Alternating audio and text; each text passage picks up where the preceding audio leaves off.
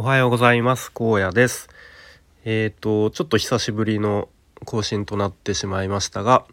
とまあなんでかっていうとツイッターでちょっとツイートしてたのでまあご存知の方もいらっしゃるかもしれませんがえっ、ー、と先日家族全員見事に、えー、コロナにかかってしまいましてでちょっとここ数日、まあ、やっぱりどうしても喉がやられていたので、まあ、あとはまあ、だいぶ今日はもう熱も下がってだいぶ楽になったんですけど、まあ、そのかかった直後はですねかなりしんどかったのでちょっと更新お休みしていました。はいで、まあ、ちょっとそのコロナ陽性になってからの数日間の様子を、まあ、ちょっと誰誰のためになるか分かんないですけど共有してみたいなと思って、えー、配信しています。はいでまあ、遡ること23日の夜中ですね。ここの時点でまあ時点でというか夜中に娘ちゃんがまず発熱したんですね。うん、で妻がそれ気づいてちょっと熱出てるわということで。でまあなんかこの時はなんとなく僕も妻もまあただの熱かなというか、うん、コロナとは疑ってなかったような感じですね。うん、なんかそんなにこう人混みの中に行ったとかそういうことがなかったので、うん、で翌日24日、まあ、僕は仕事でちょうど繁忙期の一番最終日忙しい時だったんで、うん、まあそれは、まあ、結構当然のように出勤しまして、うん、で25日ですね。翌日今度妻が熱が出て、うん、でまあこれはきっとその娘ちゃん看病しててその風が移ったのかなみたいな感じでなんとなく捉えていたんですけれども。でその25日は僕自身はなんとなく、まあ、ちょっとなんか喉違和感あるかなっていう感じでまあでもちょっとまあ部屋が乾燥してたせいかなぐらいで、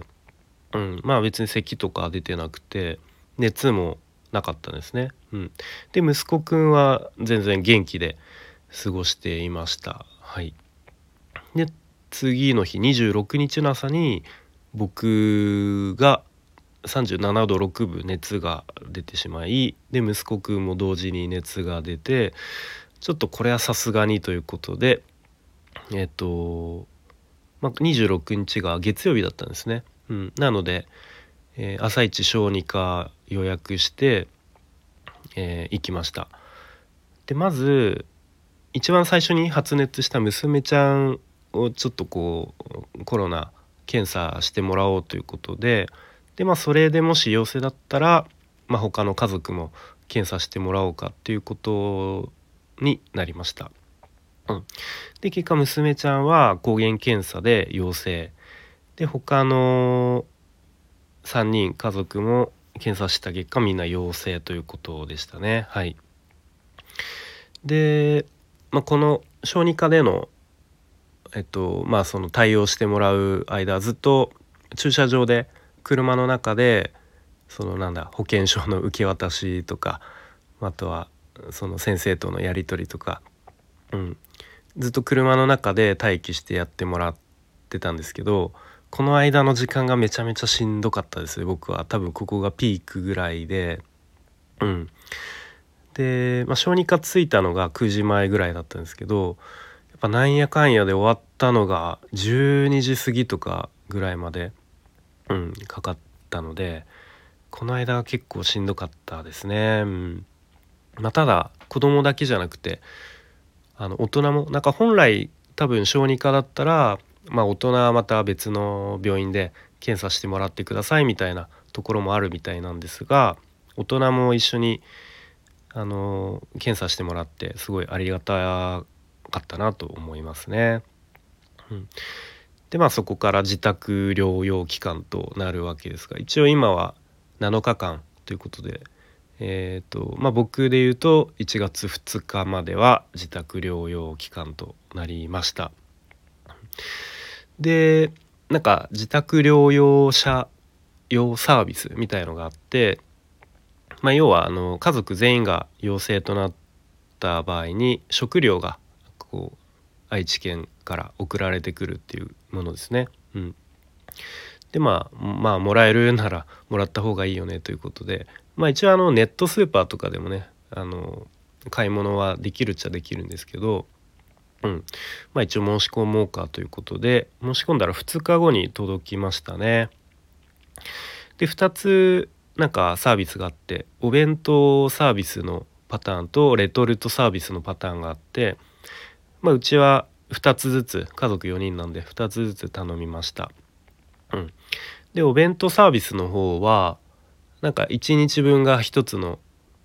段ボールに入って届きましてで中身はですねお弁当とカップ麺とパンみたいな まあ1食ずつっていう感じですかね。うん、でレトルトサービスの方はカップ麺やらカップスープやらあとなんかレトルトのご飯とかレトルトのカレーとかなんか割といっぱい入れてくれてましたね。まあこれ結構県によってこうもっとあの大量に入ってたり逆にもっと少なかったり結構様々なようですね。はい。であとは僕の症状としてはなんかこう聞いてたほどは喉の痛みとか咳はなかったんですね。うん。それよりもなんか最初の方は頭痛と結構もう全身の倦怠感もうほんとちょっと立ってるとしんどいなぐらいな感じがあっったんで最初はなんかインフルエンザじゃないかなと思ったんですね。うん、なんかコロナってもっとこう喉がもうほんと水も飲めないぐらい痛いとか聞いたりもう咳が止まらないとか聞いたりしてたので、うん、まあでもそんな感じでしたね。で2日後ぐらいからちょっと喉の痛みとか今度鼻づまりとかちょっと今も鼻詰まってる感じなんですがっ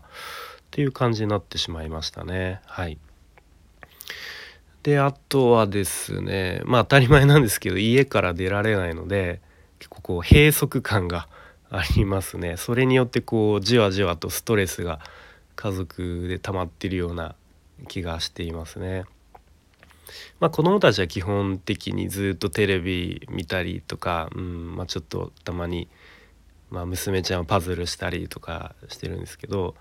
で、まあ、息子くんはまあ小1なんですけどもう外出れないの分かってるので、うん、まあおとなしくしてるんですが下の娘ちゃんはまだ3歳なのでたまになんか外遊びに行きたいとか、うん、ちょっとわがままを言ったりしてですね、うん、でまあねずっと家の中にいんでいるのでたまに子供たち喧嘩したりとかでそれを仲裁したりとかして、うん、でやっぱ大人たちもねストレス溜まってくるんでこうどうしても子供にちょっとこう強く当たっちゃったりとかして、うん、まあそういう意味でもねこう精神的にもこうちょっとストレスが、えー、こうちょっと家の中で溜まっているような気がしていますね。うん、まあしょうがないですね。まあでもそんな中、まあ、ずっと寝てるのも、うんまあ、やっぱし んどいので時々こうちょっと音声配信このスタエフとか Voicy とか聞いてたりしたんですけどでもそれがこうちょっとあの気気が紛らわされるというか良かったですね。うん。まあ、ちょっと皆さんの配信全部あの聞けてないんですけれどもそれでもこうちょこちょこ聞いたりして、まあ、ちょっとこう元気な時はコメントをしたりとかして、うん、すごくあのー、なんだろう、まあ、耳で聞くだけなんでねこう寝ながらでもできるので、うん、なんかその、まあ、暇つぶしじゃないですけどちょっと良かったなというふうに思いますね。はい、という感じであちょっとあとは1個すごい残念だったのがあの28日ん？昨日かな？にえっと実はフェスに行く予定を入れてたのでそれが行けなくなったのがめちゃめちゃ残念なんですよね。あの僕の好きなバンド OAU とかあとマキシマム・ザ・ホルモンとかあとはあれも出るかな。アジカンとかあと何といってもエルレガーデンが出るっていうフェスに行けなくなったのがもう本当に残念なんですがもうこればっかりは仕方ない。まだお前は行くべきじゃないっていうこう神様からのねメッセージだったのかなというふうに受け止めております。はい。まあ、あとはですねうんまあ、引き続き自宅療養期間なんですけどまあ結構普段からね寝不足が続いてたり割とこう体調管理とか